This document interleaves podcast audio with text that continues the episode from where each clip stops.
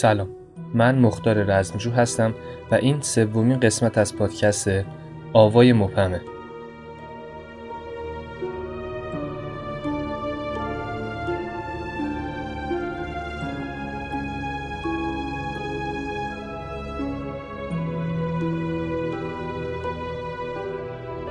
تو این پادکست من رمزآلود و ناشناخته ترین موضوعات و مباحثی که ممکنه اکثر آدما بهش فکر کنن رو در موردشون تحقیق میکنم و خلاصش رو تو هر قسمت از پادکست براتون تعریف میکنم.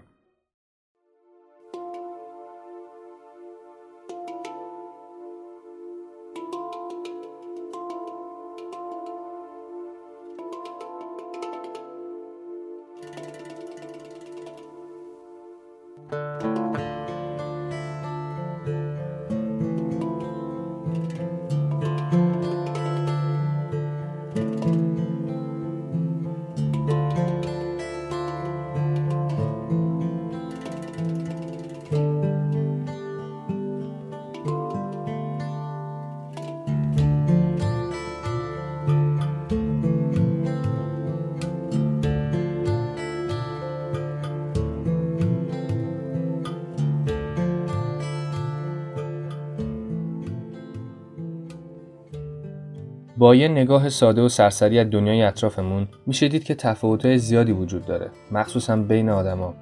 مثلا میبینیم که یه بچه توی خانواده و منطقه فقیر به دنیا میاد و رشد میکنه و سطح کیفیت زندگیش خیلی پایینه. یه کسی دیگه‌ای هم هست که توی خانواده میلیاردر تو بهترین جای دنیا به دنیا میاد و رشد میکنه و سطح زندگی خیلی خفن و بالایی داره. آیا خودشون خواستن که اینجوری زندگی کنن؟ آیا جفتشون راضی‌ان؟ چرا باید انقدر بی‌عدالتی و تضاد بین آدم‌ها وجود داشته باشه؟ خب تو طول تاریخ سه جواب داده شده به این سوال. البته این سه جواب از بقیه قوی‌تر و مهم‌ترن. اولین جواب اینه که خدا اینجوری خواسته. خدا با علم و حکمتی که داره خواسته که اینجوری باشه. ممکنه ما نفهمیم چرا، ولی خودش که عالم مطلقه دلیل خوبی واسش داره حتما. دومین جواب اینه که طبیعت باعث این تفاوت‌ها شده. ولی طبیعت شعور نداره، اخلاق اینا سرش نمیشه. نمیشه طبیعت رو مؤاخذه کنیم که چرا انسانا رو اینجوری به وجود آوردی. با زبان اخلاق نمیشه باش صحبت کرد. این دوتا جواب تقریباً برای دنیای غرب بوده. شرقی‌ها هم جوابی دادن که به نظر خودشون کاملترین و بی‌نقص‌ترین جوابه. جواب اونا انسانه. بله، خود انسان دلیل اصلی این تفاوتاست. به عقیده بودا ما انسان‌ها بارها و بارها زندگی می‌کنیم و می‌میریم. تو بدنهای مختلف و به اشکال مختلف. هر چقدر کیفیت اعمال و رفتار ما تو زندگی گذشتمون خوب بوده باشه، تو زندگی بعدیمون کیفیت زندگیمون بالا و خوب خواهد بود. ولی اگه خلاف قوانین اخلاقی و انسانی رفتار کنیم، کیفیت زندگی بعدیمون بدتر و بدتر خواهد بود. به این عقیده که روح از جسمی به جسم دیگه‌ای بره تناسخ میگن. تناسخ اینقدر ادامه پیدا میکنه تا ما به بالاترین سطح اخلاقی و رفتاری برسیم و رستگار بشیم. به این چرخه مرگ و زندگی و مرگ و دوباره زندگی که هدفش رستگاری هم اصطلاحاً کارما میگن. جالبه بدونید که باور به تناسخ برمیگرده به هزاران سال قبلتر از اینکه ادیان الهی به وجود بیان و تعداد کسایی هم که بهش اعتقاد دارن تقریباً با پیروان ادیان الهی برابری میکنه. البته تو اکثر ادیان یا خود تناسخ هست یا یه چیزی شبیه به تناسخ. و چون خیلی هم قدیمیه مسلماً خیلی هم توش تعریف شده و هر کسی هر جور دلش خواسته معنی کرده و اشکال مختلفی داره. تو هندویسم میگن تناسخ یه چیز کاملا بدیهی و حتمی هست. اینجوری هم تشبیهش میکنن. همونطور که بدن انسان هر از گاهی لباسش باید عوض بشه چون کهنه و قدیمی میشه، روح انسان هم بدناشو عوض میکنه. تو آیین بودایی به تناسخ جور دیگه‌ای نگاه میکنن. طبق متن کتاب مقدس، بودا معتقده که تناسخ مطلقاً به معنی این نیست که روحی از بدنی جدا بشه بعد تو جسم یه آدم دیگه به زندگی دنیوی ادامه بده. بودا میاد با یه مثال جالب و قشنگ منظورشو میفهمونه.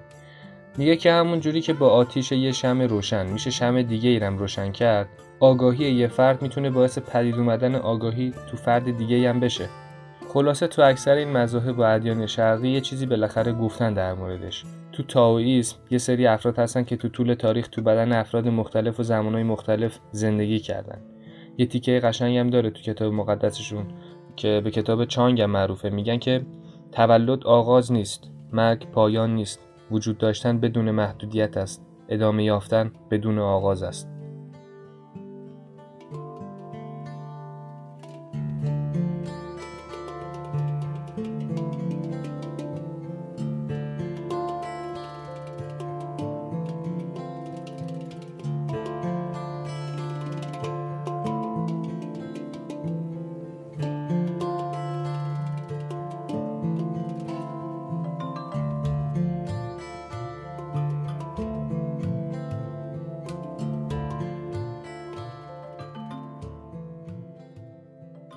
به طور کلی چهار نوع تناسخ وجود داره.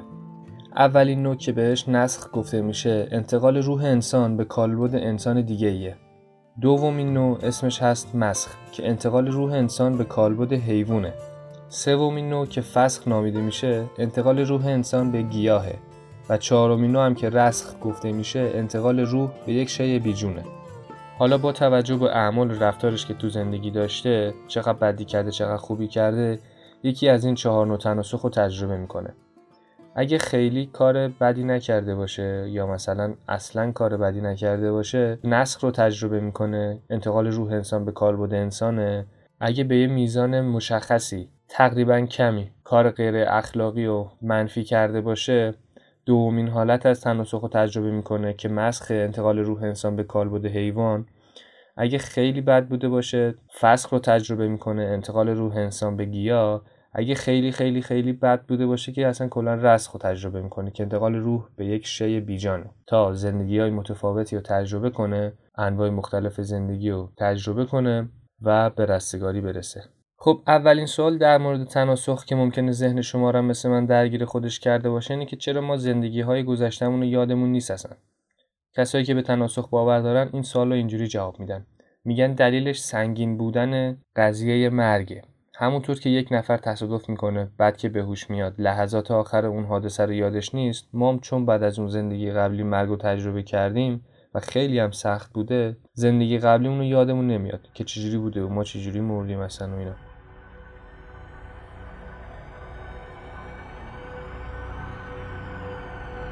سکوت سرشار از سخنان نابخته است، از حرکات ناکرده، اعتراف به عشقهای نهانی و شگفتیهای برزبان نیامده.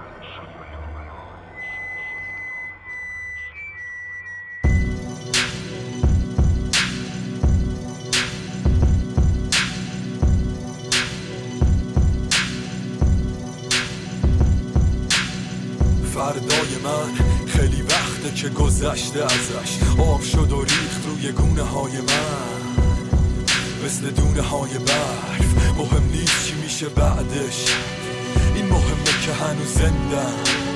من همونم که بعد مرگش همه میگن که هنوز زنده است. من اشکامو به تو دادم، دیدم ششما همه تو خوابن. عب ساختم از اتاقم، نفسم هرز شد، بدنم سرد شد، ولی روحمو گرم نگه داشتم رو اجاقم. من همیشه بازنده بودم روی کاغذ، ولی همیشه جلو رفتم توی راهم. این دنیا با من رد بود، تاسم عددش کم بود، هنوز نباختم این قمارو. نه نه آه جور بعد جور، جنگ پشت جنگ، مرگ بعد زندگی، زندگی بعد مرگ. من زنده موندم چون خبر خوب واسه یه دشمنم مردن من بود. نه نه رو وایسا، از چی باید حرف زد؟ با چی میشه فهمید فرد خوب و از بد؟ من یادم نرفته اون جایی رو که بودم، ولی باید فراموش کنم جایی رو که هستم. یه کوه عقده تو این قفس مرده که زندگیم جرمه. بعد این شب تاریک نوبت صبح، بعد این شب تاریک نوبت صبح. جور بعد جور، جنگ پشت جنگ، مرگ بعد زندگی، زندگی بعد مرگ. من زنده موندم چون خبر خوب واسه یه دشمنم مردن من بود. جور بعد جور، جنگ پشت جنگ، مرگ بعد زندگی، زندگی بعد مرگ. هنوز رو پام چون آرزوی دشمن من زمین خوردن من بود. جور بعد جور، جنگ پشت جنگ، مرگ بعد زندگی، زندگی بعد مرگ. من زنده موندم چون خبر خوب واسه یه دشمنم مردن من بود. جور بعد جور، جنگ پشت جنگ، مرگ بعد زندگی، زندگی بعد من. هنوز رو پام چون آرزوی دشمن من زمین خوردن من بود.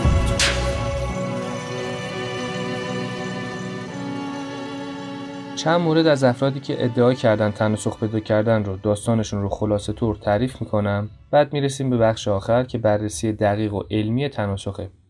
اولین نفر اسمش هست الایشا. جوان هزار و نهصد و هفتاد و دو یه بچه به دنیا میاد که مادرش کارل اسمشو میذاره الایشا.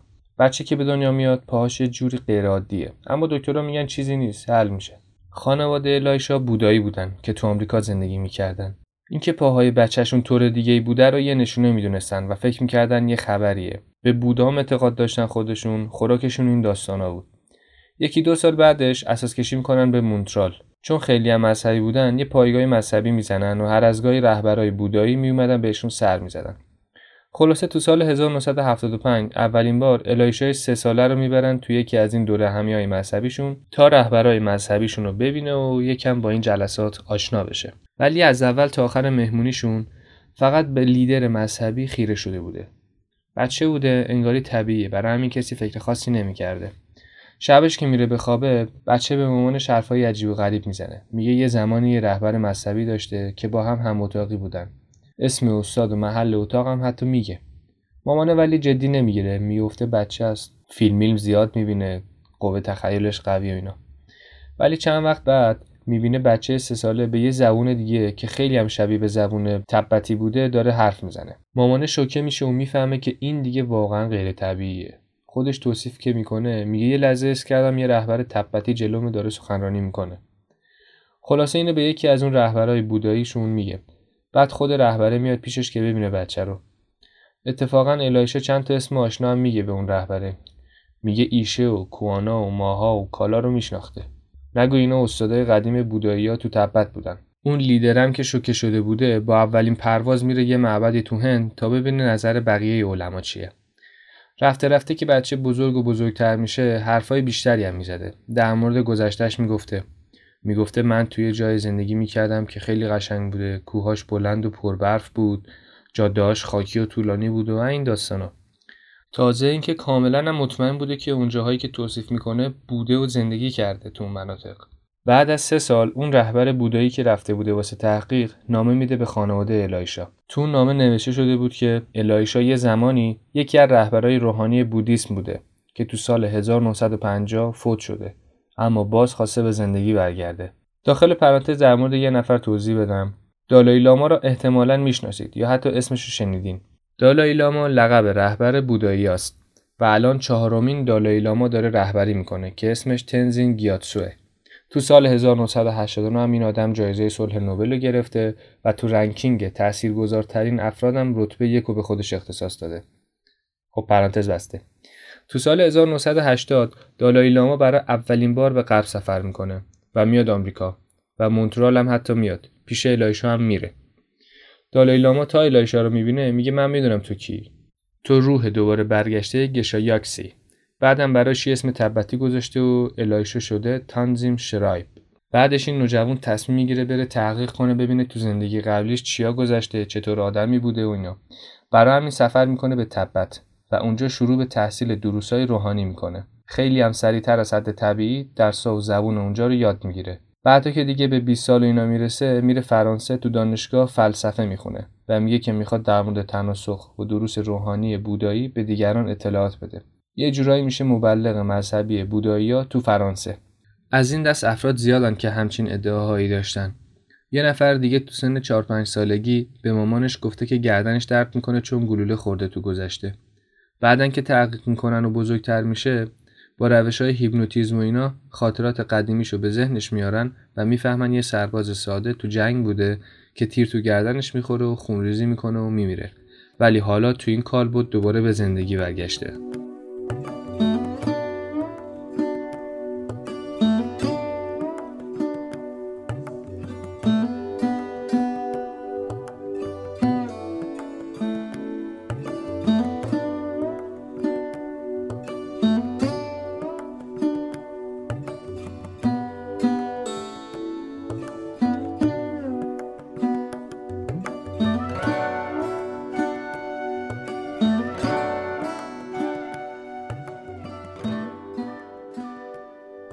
اما معروف ترین کسی که ادعا کرده تناسخ پیدا کرده خانومی به اسم بردی مورفی تو قرن نوزدهم میلادی تو ایرلند زندگی میکرده. تو سال هزار و نهصد و پنجاه یه خانومی به اسم ویرجینیا تای اهل کلرادا ادعا کرده بردی مورفی بوده تو زندگی قبلیش. این ادعا که خیلی عجیب بود توی جلسه هیپنوتیزم که دکترش هم آقای به اسم موری برنستین بود اتفاق افتاده. این خانم وقتی هیپنوتیزم شده با یه لهجه ایرلندی خاطراتی که مربوط به زندگی قبلیش بوده رو تعریف کرده.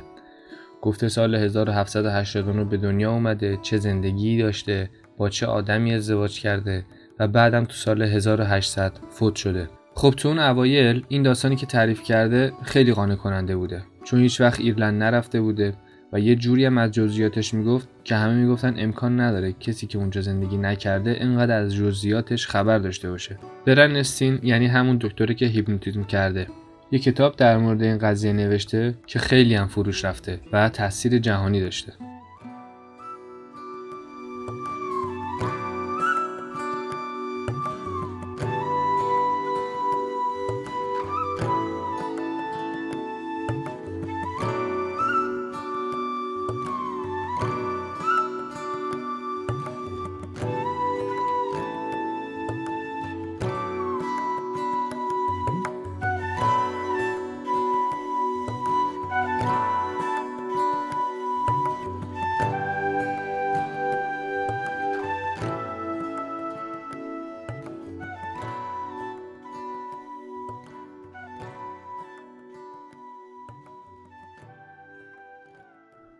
اما ببینیم نظر کسایی که رد میکنن باور به تناسخ رو چیه.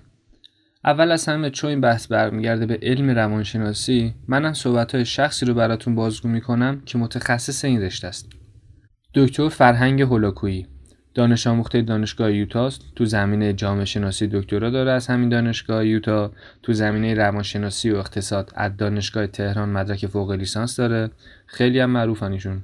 تو برنامه رادیویی که خودشون از آمریکا پخش میکنن به سوالات مردم تو این زمینه هایی که تخصصشونه جواب میدن.